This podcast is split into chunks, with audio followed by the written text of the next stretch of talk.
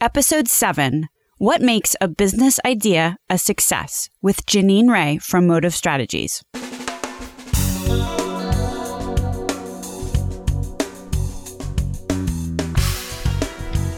American healthcare entrepreneurs and executives you want to know. Talking. Relentlessly seeking value.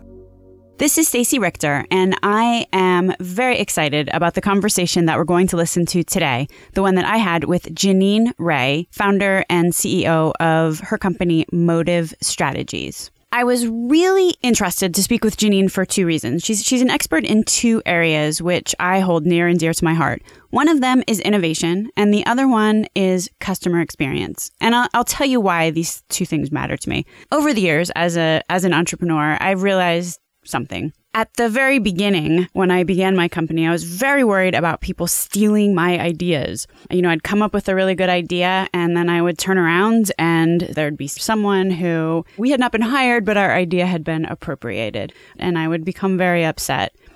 But then I realized something. Competitive advantage is not born in one idea. Competitive advantage is actually continuously coming up with new ideas. Because inevitably, your ideas will be stolen. I mean, if you're in any kind of business where it's really important to be on the cutting edge and really important to be bringing the next big thing to your customers, then where your strength actually is and the reason why people work with you isn't based on one idea. And honestly, if they're willing to take one idea and appropriate it, then they're probably not a good customer anyway. But where your competitive advantage really is and why people will work with you is because you're always bringing those new ideas. That's where the competitive advantage is. No one can steal that from you. So with that, you know, speaking with Janine today, what her expertise is helping achieve that constant stream of new innovation. But I had kind of a late breaking notion a little bit later in my career because I started reading things which basically said, ideas are worthless. What matters is the execution, or it's the execution, not the idea itself, that holds value. And that's a quote that's been bandied about the internet and that you read all the time. The other thing that Janine, so this is a pretty natural follow-on, the other thing that Janine specializes in is customer experience, because execution is all about customer experience. If you can have, for any given idea, there's 5 people probably that have it at the same time as you, and the one that's going to be successful is the one that can execute it the best, the one that can give the customers the best customer experience. So with that, let me introduce Janine. Welcome to the show, Janine. Great to be here, Stacey. Thanks. So you founded Motive Strategies. Would you mind talking a little bit about your company and what you do? Yeah. Well, 3 years ago, I founded my own women-owned business, and I'm its CEO. So it's really a great honor to be in this place. I've been an entrepreneur before, but now it's all my very own, and that's exciting. The work that I do, I really discovered after I graduated from Harvard Business School back in 1989. I was one of those people that didn't really fit into conventional roles. And when I found design, product development, innovation, I really was completely hooked. And so the work that I do, it plays to my love of helping people, the human condition, to create inspiring new solutions, and in helping large companies do right by their customers. So I love consulting. It fits well with my skills, and I love the challenges. I love all the variety. It's like having a new job every day when you're working on different kinds of problems. And more than anything, I love just collaborating with all the smart people that I get to work with that just keep me on my toes. So I'll tell you what I love. I love your tagline, which is accelerate the possible. How did you come up with that? That's great that you asked me that question. We just had somebody asked me that question in the office the other day. What's that all about, Janine? And so the point is that in the innovation world, you use certain processes in order to help visualize and experience possible futures. And so at Motive, we help our clients do this faster through the techniques that we use, and also through a grounding in the business realities of getting something to market. So we literally accelerate the possible for our clients by applying all of the techniques and expertise that we have in helping them move things through a very difficult process faster, better, and cheaper. This is what I would like to know. You graduated from Harvard in, you know, as you said, 1989, and you are today a an entrepreneur in the innovative and the customer experience space, as you mentioned. What happened in the middle there where you got the expertise to coach other high-powered, a lot of your clients are, as you said, very smart people.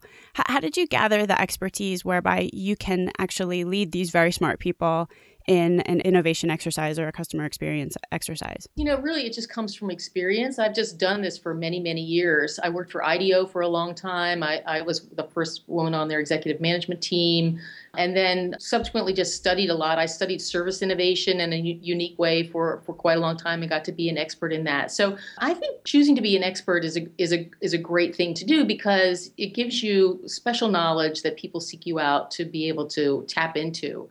And so that's really sort of been my secret. It's been experience being sort of sticking with the same topic. You know, as I said, I was hooked on this world and it's only gotten bigger and better and more interesting and more complicated over the years. And it's just really a passion that I have. I couldn't leave it if I tried. It's just too much a part of me. So that's a phrase I have never heard before and I love it, choosing to be an expert. Whereas I've never considered this before, but I guess everyone does have a choice to make. You know, some executives choose to go broad and learn everything that there is to know about being a leader, whereas others can go deep and as you say, choose to be an expert. Yeah, I think it's a great distinction to make. And certainly I kind of identified myself a while ago as somebody that really didn't love to be inside of a large corporation. I love to work for them. I love the complicated problems, but I don't see myself as loving being a corporate executive. And so, especially also, I'm a mom. So if you want to avoid the move around every few years and the kinds of things that go on in that kind of a world, being an expert is a great option because you get the benefits of being able to play in that exciting world, but with your own expertise. And you get to, again, work with people at a very high level that really need you around them. Although one entrepreneur to another, obviously there are some downsides to the entrepreneur experience as well. How have you been able to sort of fold, you know, there's a lot of risk inherent in being an entrepreneur. Do you feel that you're particularly amenable to assuming that risk? I mean, what makes you an entrepreneur or have that entrepreneurial spirit to have been able to start your own business? That's a really interesting question. You know, being an entrepreneur is not easy, but I don't really think of myself so much as an entrepreneur as I think of myself as a consultant. So being an entrepreneur and trying to keep the business afloat, there's just realities to that. And a lot of it just has to do with being able to run a top line that, you know, works for the structure that you've got in the company. But I really think of myself as somebody that's a consultant first and an entrepreneur second. And luckily, we've had a successful business that we've been able to bootstrap, and I own it all. And I don't, you know, I'm not really looking for any kind of big investments, although, you know, we could scale and get bigger and that might be good. But at the same time, I'm not sure that I would want to lose that kind of control over, you know, what I'm doing. So I think I'm pretty happy as I am. Something that you said a second ago caught my ear, and that is you mentioned service innovation. And I have to admit, I can probably speculate what that means. It's a term that I haven't really heard before. Could you just talk about, you know, what do you mean by service innovation? It was back when I was at IDEO, which was quite a long time ago, more than a decade ago. When the internet came, products became smarter and able to drive services from them. And what I observed was that most of the thought leadership was around innovation was all about products, new products, everything about a thing,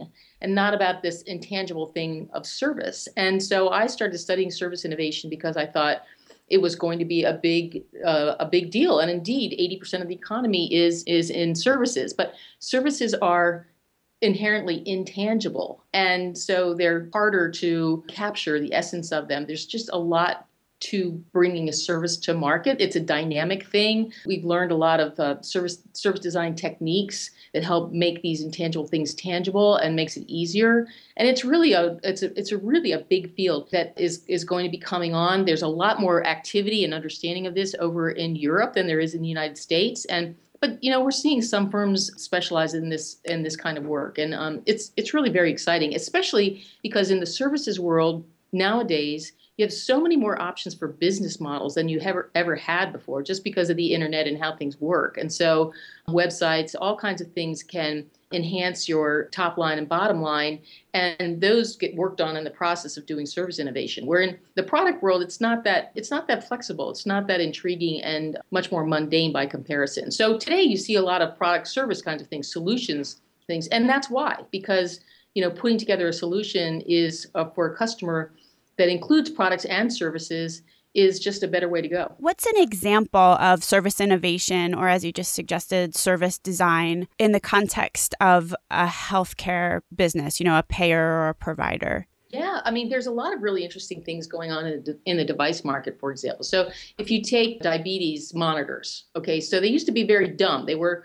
just discrete things that would test your glucose, and you would get a reading from software, LED or LCD. But now that information can be transmitted to your doctor or transmitted into your computer, and then you can actually do your own analytics that you couldn't do before. So that's kind of a service, and it's value added to the people that are trying to serve you in many ways, not yourself, who's trying to monitor yourself, your doctor who's trying to help you, and the payer who may be also monitoring how you're doing and may have something to say about your progress. So it really extends the utility of a device to be able to drive services from it. And there's lots and lots of other examples, but a lot of it has, the medical device area is really, really interesting. What would the service design specifically of that example specifically be then? Would it be figuring out how to transmit the information from the device, or would it be sitting around trying to figure out what other things you could do with the product? Here's where the beginning of innovation starts. You really have to observe what people are doing and what they need to do. And so it really would start with some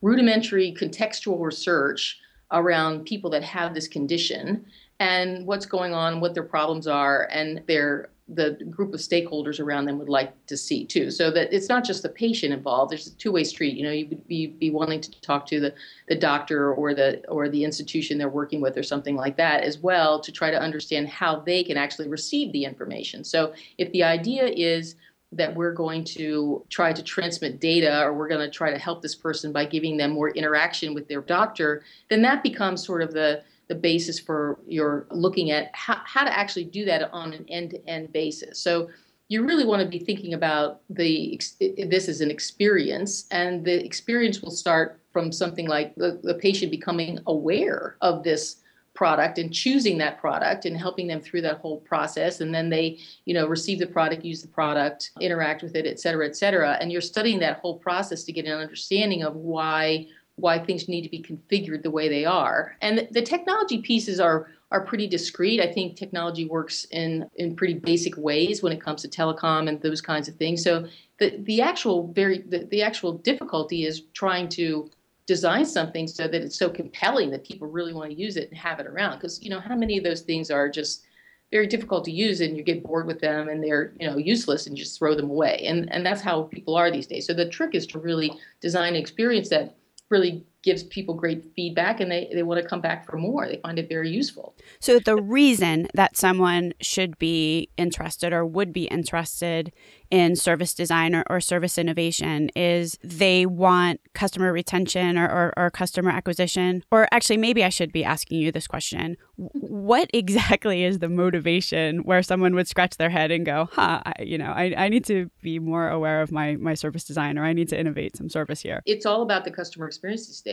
And so there's really three things. One, you want to be able to drive loyal customers. You want to keep your customers, and that, that is your form your basis, and then you kind of drive new revenue off of that. So if you can do that, that's really important. And so you need to keep your customers. And the other side of that is that you want to reduce the churn of your customers, because when your customers fall away, it costs you a lot of money to get new ones. And so that's another one of the most important things. And another important thing is to increase referrals. So you want to drive such a great experience. People are talking about it to all their friends, and then those friends pay attention to what they're saying, and they go buy the service themselves, a product or service themselves. So it's really a three-legged stool, And there's actually even more, because if you're really studying your customers, you can often find ways to serve them better, faster, and cheaper by just understanding what they need to do and deploying technology to be able to, you know, help their experience along the way. So there's a tremendous amount of value that comes with really looking at it from a customer's perspective. That's a really interesting thought, and I might have just had an epiphany.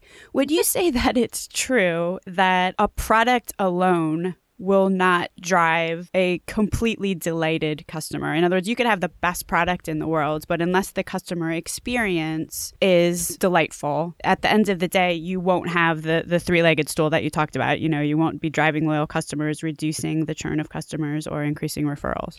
I think it's true. I mean, if you think, let's take an industry like the car industry. So, you know, you'll see major dealerships now really, really, really trying to keep your business. They want to sell you the car. They want to have a great experience doing that. They want you to have a great car, obviously.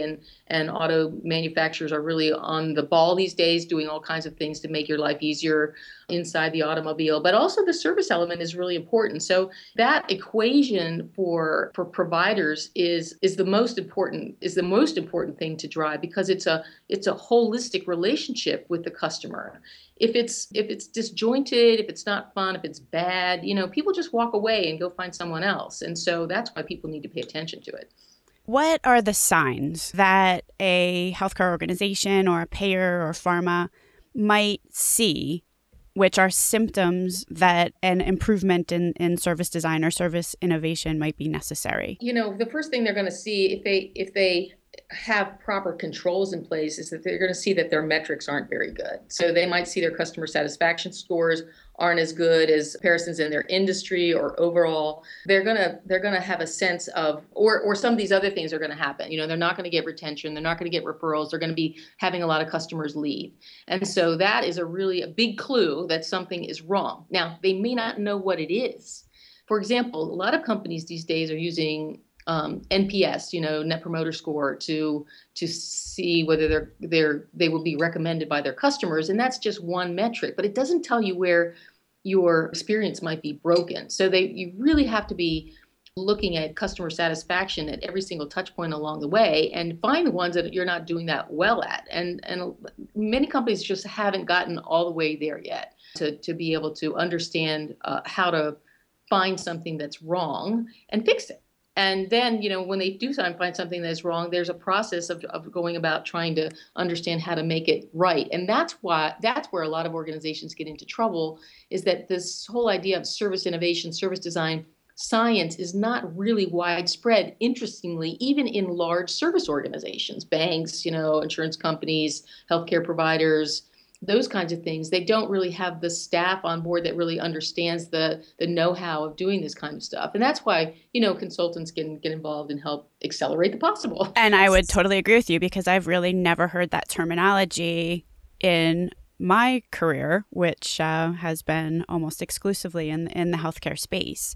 Do you feel like an organization, a healthcare organization who did spend some time thinking about their service design and service innovation would have a competitive advantage these days? Oh, absolutely. Absolutely. And you find people are sort of gearing up to train entire groups of people to be able to do this, because it is, the projects can be kind of big and they can be expensive, but if you can train your own people to do them, which, like I said, it's not rocket science, so people can do this fairly easily. In fact, we last year did a touchpoint mapping guide for Kaiser Permanente, for example. They wanted to be able to deliver know-how to anyone that wanted to improve an experience throughout their entire system, you know, 8 regions, I don't know how many hospitals, et cetera, et cetera. And so they wanted to build a guide so that any reasonable person that was directing an area, whether it was the parking lot, the reception area, the ER, they have lots of people around to do quality control in the clinical environment. And indeed, their clinical environment is fantastic.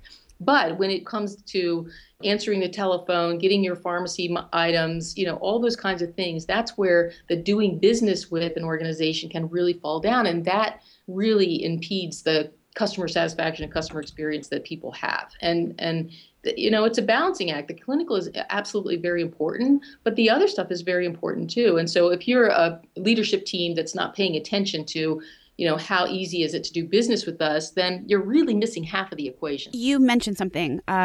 You said that for Kaiser, you had done touchpoint mapping. Is that the model that you use, or what is touchpoint mapping? I call touchpoint mapping sort of the backbone of customer service or customer experience design. And certainly in design, service design, touchpoint mapping is one of the most important things to learn. It's like the basic thing where you're looking at a customer's end-to-end experience and you're trying to figure out what is that person going through to get a job done, you know, to fill a prescription, to go to the bank, to do, you know, certain rudimentary things. And what you're trying to do is study the touch points that person has along the way so that you can understand what are, for example, things called moments of truth. Moments of truth are times when your experience are made or broken with the organization that you're dealing with. Like, for example, if you're put on hold for 5 minutes, you're having a bad experience. It's a moment of truth. And people think, why can't this organization get to me in 5 minutes? Why am I on the line this long? Or why are they sending me through this menu that's driving me crazy and I can't get to a person?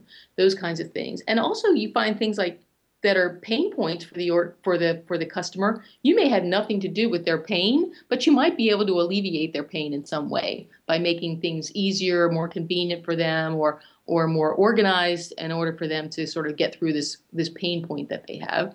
You also might find things that are just delightful that you need to keep doing and reinforcing, because that's the best way to start change management is to really reinforce the positive. And these are very important things to be able to actually identify and be able to show the organization as what is going on in the customer's world. Where are we doing well? Where are we not doing so well? And what are we going to do about it? That's really interesting. I almost feel like I'm looking into a parallel universe. We spend so much time thinking about the patient clinical journey and what are the medical moments of truth along that journey. It's kind of a revelation to start to think about the other patient journey, or as you call, you know, touchpoint map that is happening simultaneously. Is this the touchpoint map that you're describing? Is this is there some sort of model that you use that, or a process that you go through when you're working with a client? Yeah, I mean, there's a big process, in fact. And so when we did the work for Kaiser in putting together a guide, so what we did was we created a guide so that they had a kind of a playbook about how to do this kind of thing. So one of the first things is really to sort of identify the problem and get people to agree to that. And then you start sort of mapping out your customers. Who's in this world? What are their distinctions? Because, you know, especially in medical environments, you see all kinds of people, right? You see very fast-moving people, very tech-savvy people that, you know, are likely to be doing everything online and very busy, right? Or you see older people, and some of them can't see or they can't walk. Or you see big people these days, a lot of obese people. You know, how do they move around? What kind of needs do they have? So you really need to study age groups, cognitive levels, physical aspects of them. And often these days, too, Stacey, is just cultural things. We have so many more minorities in every city, for example, and all of their sort of cultural norms and the way they think about service themselves has to be considered to a certain extent. And that can vary widely between populations, and it is very important. I read something that you wrote about one user experience does not fit all. Is this what you mean by that? Yeah. You know, clearly customers come in like many, many shapes and sizes. And you've got to study them to understand what's the same about them, what's different about them. It's important to put together a map of who the customers that you want to study are and look at the extremes of that map as well, because when you're designing experience, you really need to design for the ends of the bell curve, not the middle of the bell curve. That's what most people do. They think, okay, well, you know, this is the average. You're gonna be able to do for the average, but no, that's not right. You need to really do on the extremes so that you catch everybody in between, and that's a trick in and of itself. But once you get that map built, you need to go out into the field and talk to people and observe people and take videos of them and bring that information back to the organization and study it so that other people who don't have the benefit of getting out into the field have, you know what's going on, and they can see the field conditions and how people are dealing with things, both functionally, like how they're trying to get something done, but also emotionally. And that's a whole nother area that people forget about is what's the emotional situation going on in people's minds when they're going through. And oftentimes healthcare is very emotional, right? There's all kinds of sad things that happen, happy things that happen. And so where is your organization when your patient is really, really having a tough time emotionally? How are you training your people to be able to cope with that? Or are you just, they're supposed to ignore it? It's there's a lot to it, and to bringing this into the organization and having them deal with, how do we produce a great experience that can really be relevant to our customers? So once you bring this information back, you oftentimes drive some ideation work out of that. You try to come up with solutions that are sometimes they're quick wins, things you can do really easily, and sometimes they're very far reaching and may have something to do with even changing the culture of an organization. You pick it up as you're doing this kind of stuff. The culture here is not very customer centered. And so that problem gets laid squarely on the, at the feet of the leadership in an organization to try to change something like that. So that's why it's so important, because you can discover so many interesting things that can help people very, very quickly. Some of these things are hard to do. They require development, but you always find things that you can do very quickly, and you always find things that you didn't know existed. How does customer experience, does it directly translate, or are there any metrics which suggest that an excellent customer experience directly translates to something that shareholders might be interested in? Oh, yeah. I'm so glad you asked that question, Stacey. I've done studies over the years that show the difference between organizations that are paying attention to customer experience and those that aren't, that show incredible results year over year in the customer experience domain. But recently I did a study on companies that had really great design capabilities. And this goes for all kinds of design. They really are exemplars when it comes to this. And I found in my analysis, which over 10 years, we had a lot of very stiff criteria for being able to fit these companies in, and we only found 15 companies that were traded, that were U.S. traded companies that fit this criteria. But we show that over a 10-year period, companies that had invested in building design capabilities had a 228% return over the S&P over the same period of time. So it was a really very impressive statistic. And, we can go into the reasons why, but a lot of this has to do with being closer to customers, for being able to develop solutions faster, to be able to engage the organization in new ways, because, innovation and just getting the emotions right and those kinds of the aesthetics right, it takes a lot of right brain skills. And so those companies that respect right brain skills and can promote them, have shown that they can do really well, and they can outperform year after year. That is really impressive. And by design, you mean both product design as well as service design. Am Absolutely. I getting that right? Yeah. These companies they're just design forward. They're design led. Their design executives are leading their companies. So a company like Nike and Apple and Target and those kinds of companies that really have put an emphasis on that. And the American consumer really resonates with that. They love great design. That's a really, really interesting, and actually reminds me of something I read yesterday by one of your fellow Harvard alumnus, a guy named Roger Martin. And the thing that I really took away from an article that he wrote is exactly what you're saying, which is that strategy is more imagination than it is analytics. What he was saying was that a lot of times analysts are put into positions of strategy where they need to think strategically. And his point was that if you're trying to look forward, imagination and those kind of right brain skills and making connections that at the starting line don't make sense, it takes a lot more right brain thinking than analysis. Roger Martin is brilliant. He can articulate these things that other people can't. And certainly I follow his work, and I think he's tremendous. And that's a great example of what we're talking about here, because the design skill set really helps to explore what's in the imagination, both from the designer standpoint and from other people's standpoint as well.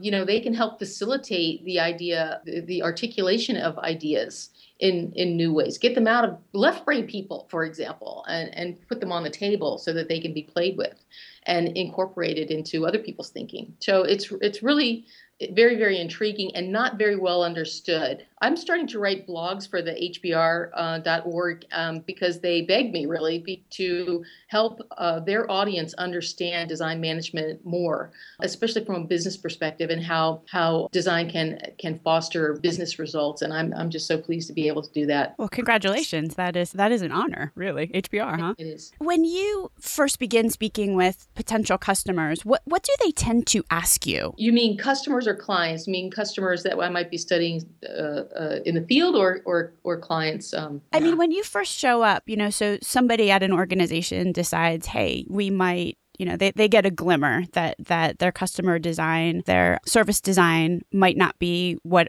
it should. Perhaps they're churning through customers, or they're not able to acquire customers as they would like to see. And someone gets the bright idea that perhaps service design is to blame. So they call you in, and they, it's kind of an exploratory meeting. Do the people tend to gravitate towards certain questions? Stacey, it's almost inevitably the same thing. They don't have the insights they need to get an edge. And either they don't have any research, marketing research, or marketing research from a survey perspective is not very helpful in these kinds of things. What you really need to understand is how people need to operate and what their sort of functional and emotional needs are, and that is not, you can't get that in a survey, and you often can't get that in a focus group because you put people in this very contrived environment and start asking them questions. What you need to do is follow them around, sit in their office, observe what they do, figure out what kind of problems they have, figure out what kind of technology that they use, what do they love, what do they hate, what companies do they admire. Ask them very open-ended questions. And then you start getting the insights to be able to actually design something.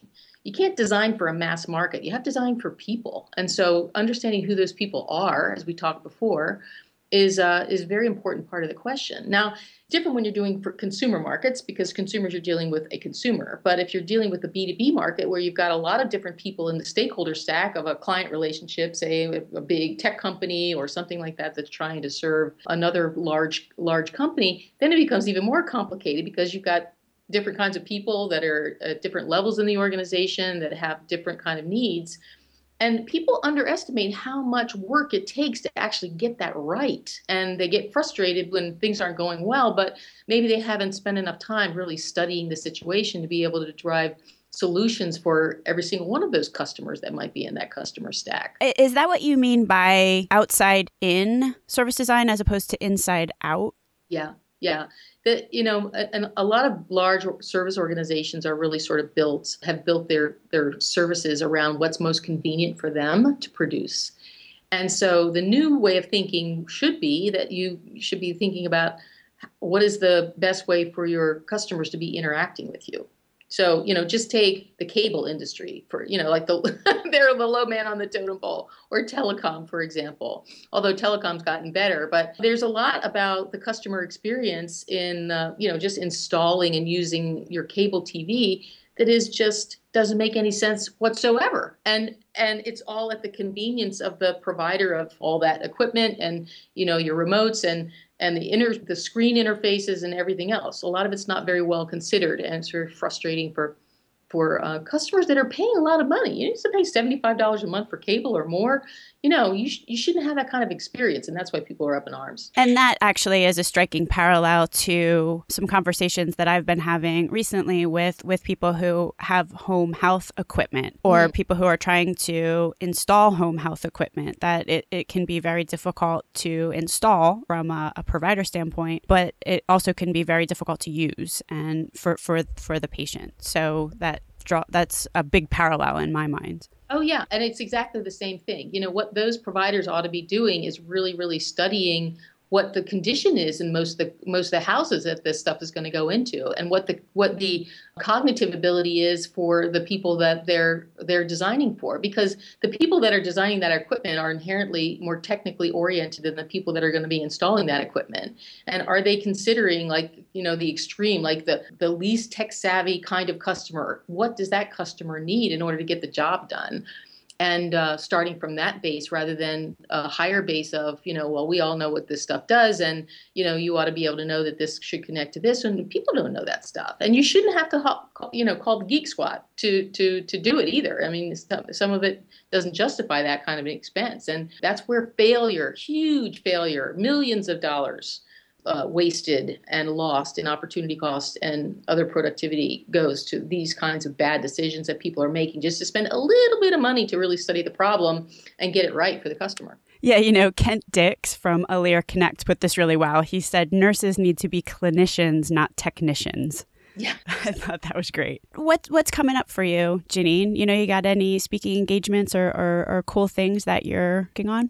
Yeah, you know, there I did with that study that we did on design. I've gotten a lot of accolades and a lot of invitations, and so I'm giving a talk at the opening of the Design Museum of Boston next week. I'm going to be up there to give a talk on the value of design to business, and I'm supposed to be talking in Austin and Helsinki later on this year. And I'm going to continue to write my blogs for HBR. So there's a lot going on. We're also playing around with the idea of writing a book on customer experience design that's got a lot of our secrets and tips in it, and some really leading edge stuff. So that's also very tempting to sit down and write a book, but the business goes on, and so it's one of those things where we're trying to find the time to do it. So there's not enough hours in the day certainly to do the kind of stuff that we're trying to aim to do, but we continue to think of ourselves as thought leaders in this space and really enjoy it, and think we have a little different insights than a lot of other people do, because we understand both the sort of soft side of this equation of customer experience and innovation, but also the hard side.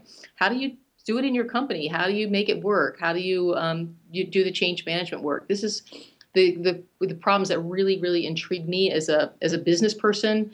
And it really helps me feel good about helping my clients, because they're so desperate to try to make change and to keep being competitive. It's an inspiration to get up every day and go to work. If there is a payer or a provider or a device manufacturer or pharma company that would be interested in hiring you either for a speaking engagement or for a consulting engagement, how do they get a hold of you? MotiveStrategies.com, Janine at MotiveStrategies.com, and anybody will return their call. We love new business. We love speaking engagements. I've also done a lot of executive education, interestingly, in the pharma world, at least, and that's a really ripe audience to just get the basics down. Why do people need to care about this, and what does it mean to them, and what do they have to do about it? Yeah, we have lots of ways of teaching this kind of material and the auction, and doing the work and helping with the transformation work. We have a really good framework for managing customer experience at the enterprise level. And we have a lot of white papers on our website if people want to learn more about this kind of stuff. But